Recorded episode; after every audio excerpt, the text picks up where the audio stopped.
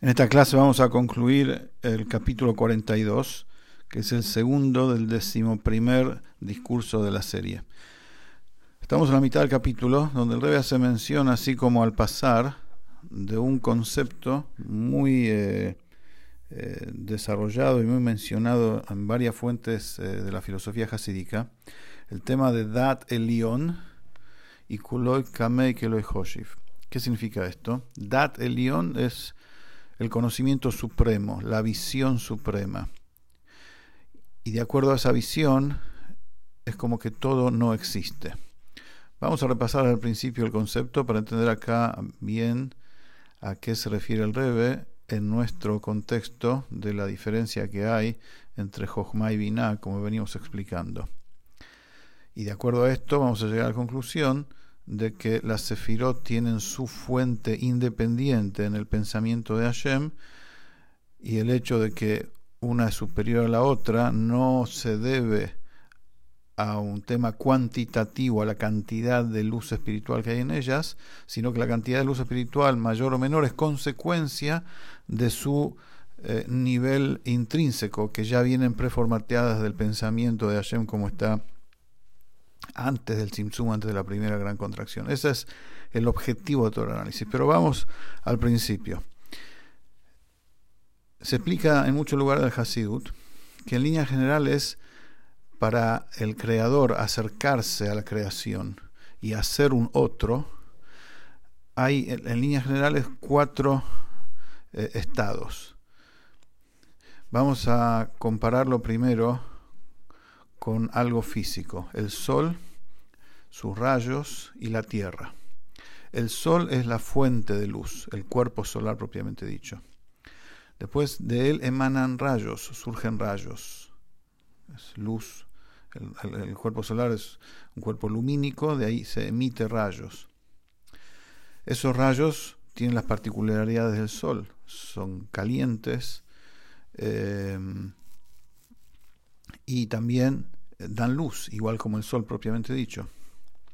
Es decir, el rayo ante el sol es como nada, porque el rayo tiene las, eh, las cualidades del sol y ante el sol, comparándose con el sol, es como nada, y más teniendo en cuenta que el rayo sin el sol deja de ser rayo. Si Dios no permite, se apaga el sol, el rayo desaparece.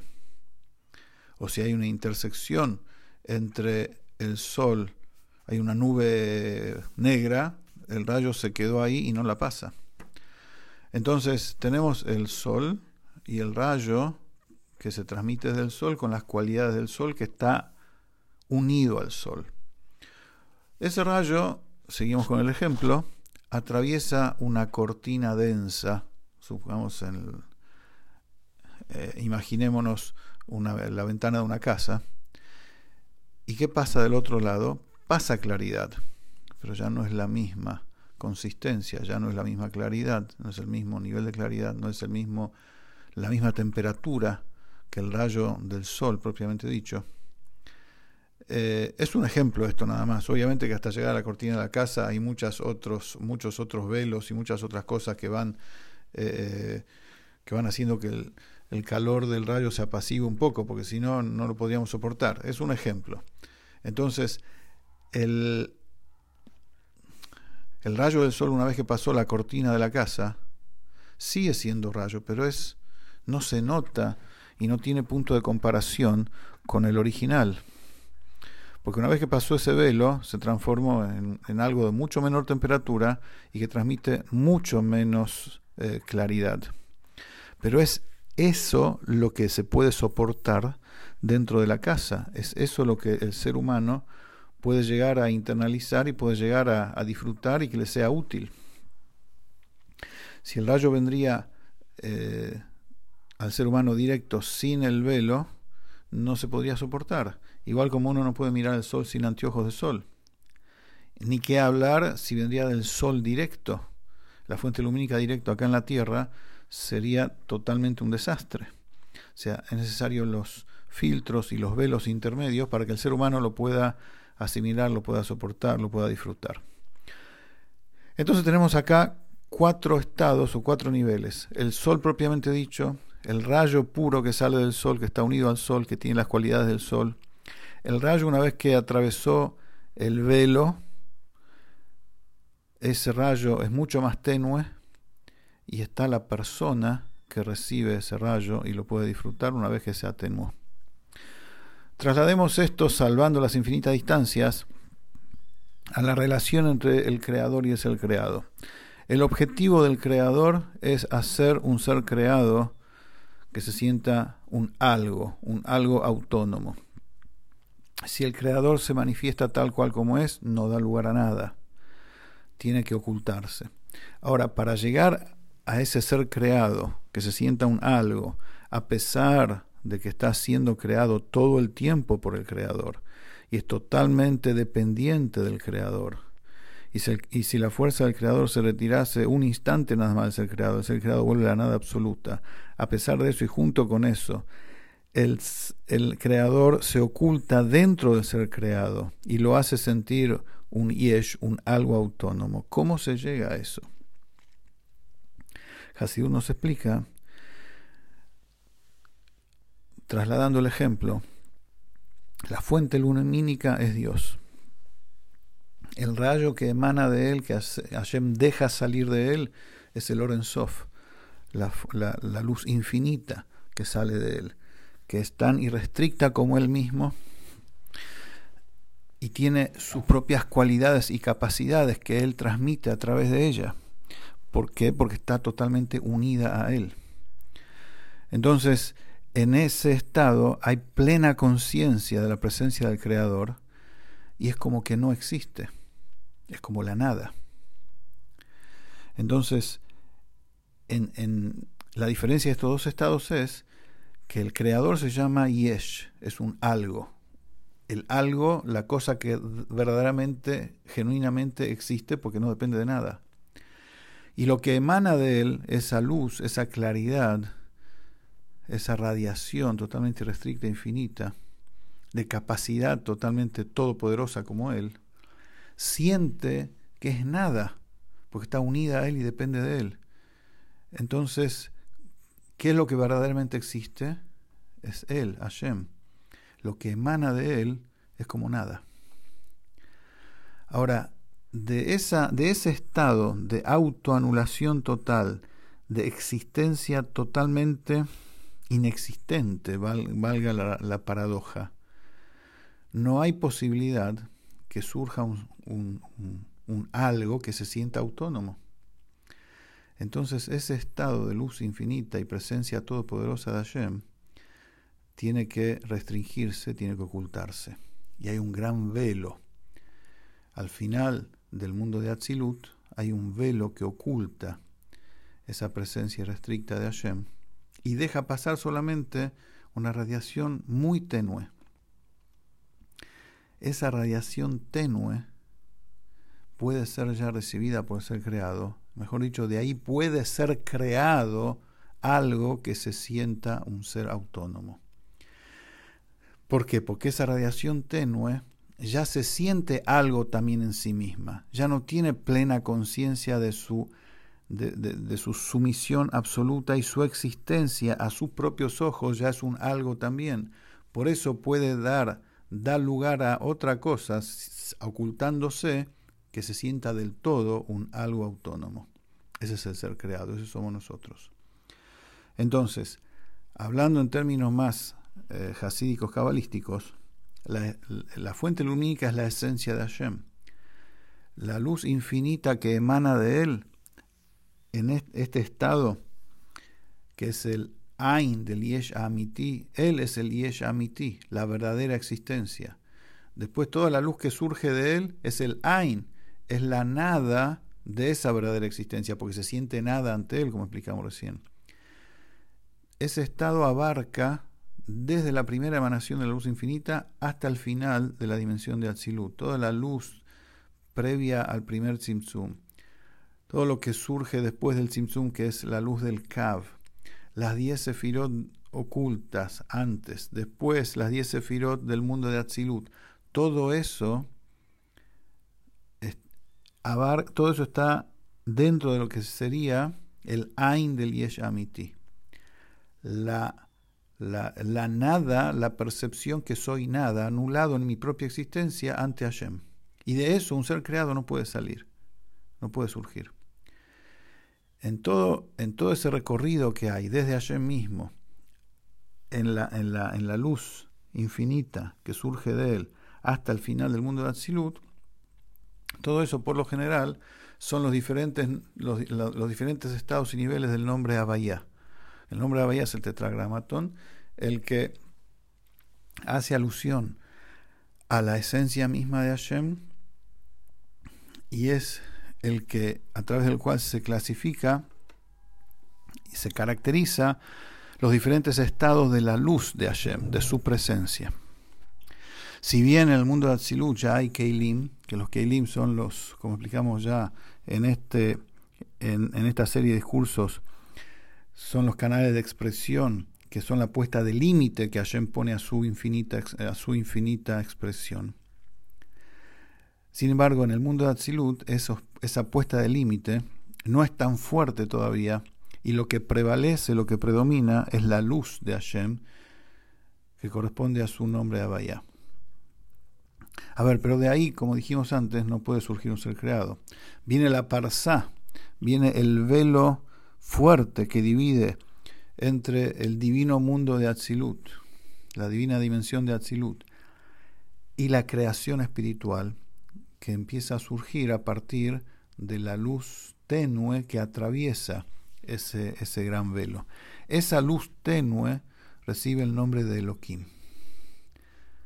O sea que es la divinidad ya predispuesta y lista para investirse en cada nivel y hacer en cada nivel espiritual y luego físico a los seres creados que se van a sentir un algo que no reconocen que no reconocen a su fuente.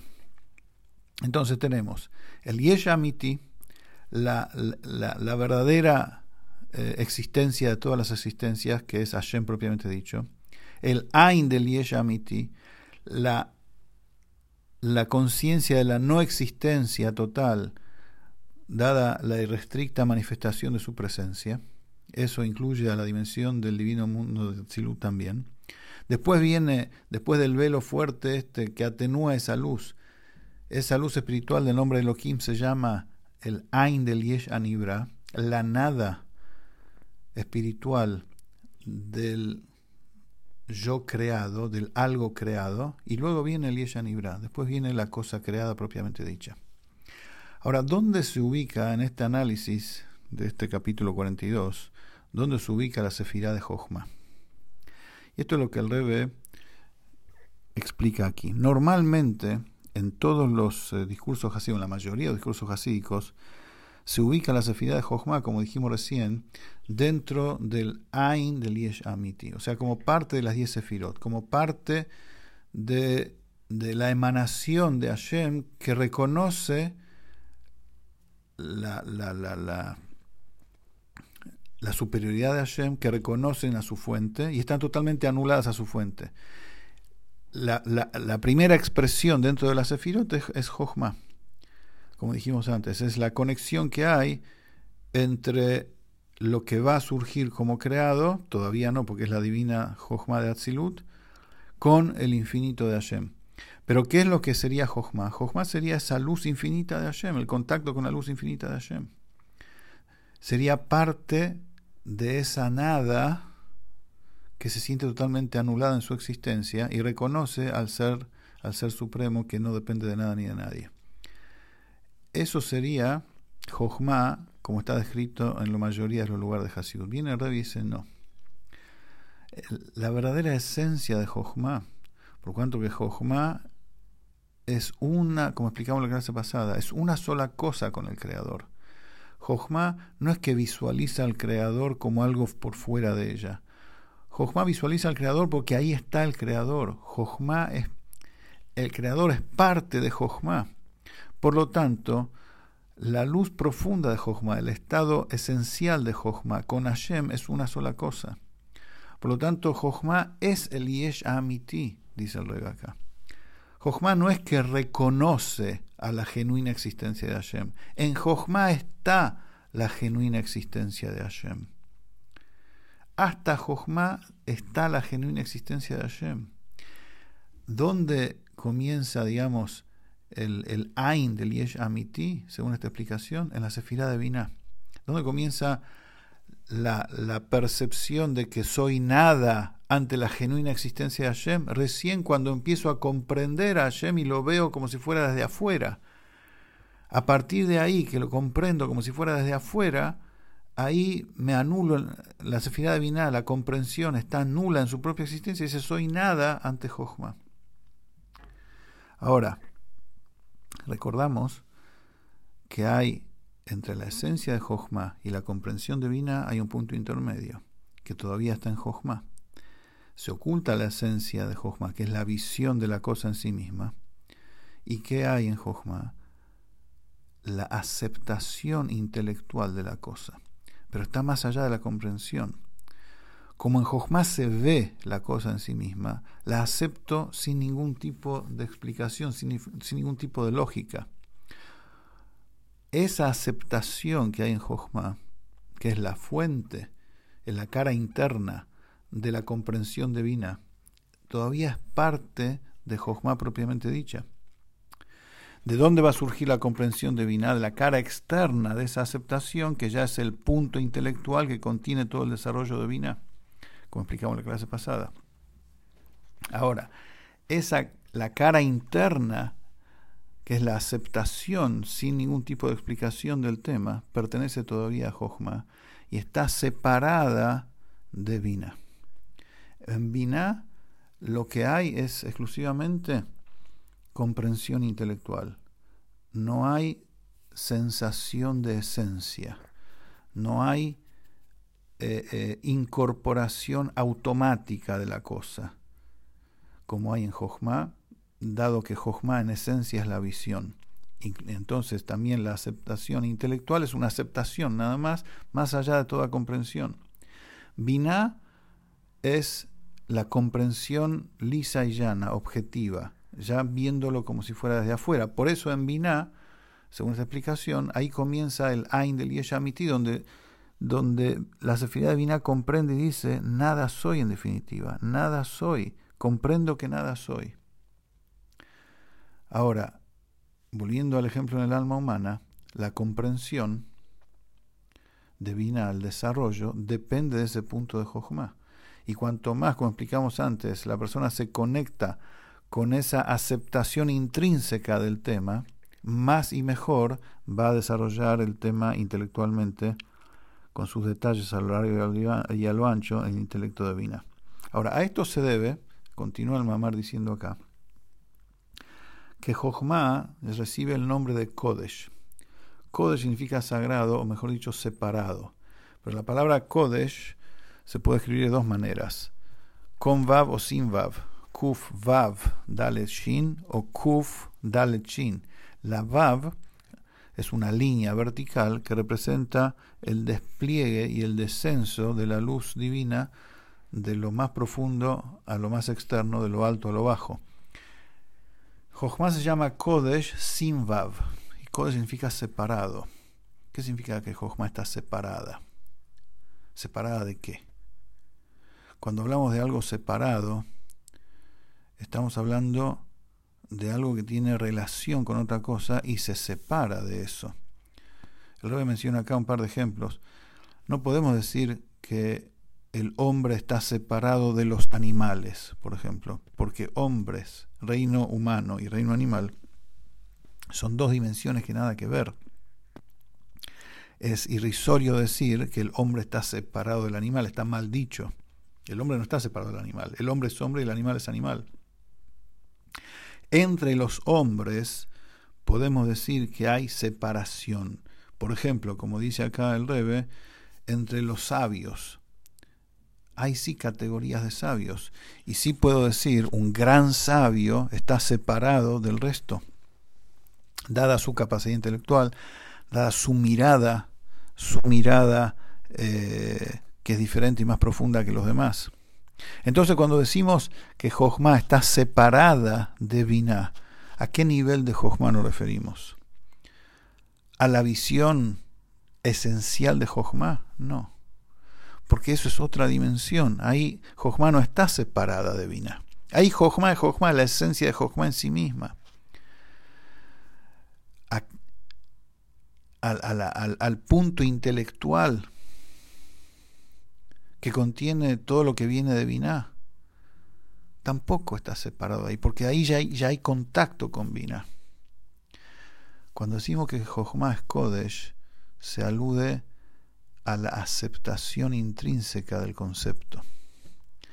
Se alude a la aceptación de la cosa porque la cosa es así y no hay otra forma de mirarla porque hay, hay una influencia de la visión profunda, pero yo no lo estoy viendo, lo acepto. Eso es anajá, está aceptado el tema, está cocinado el tema dentro mío, más allá de toda explicación.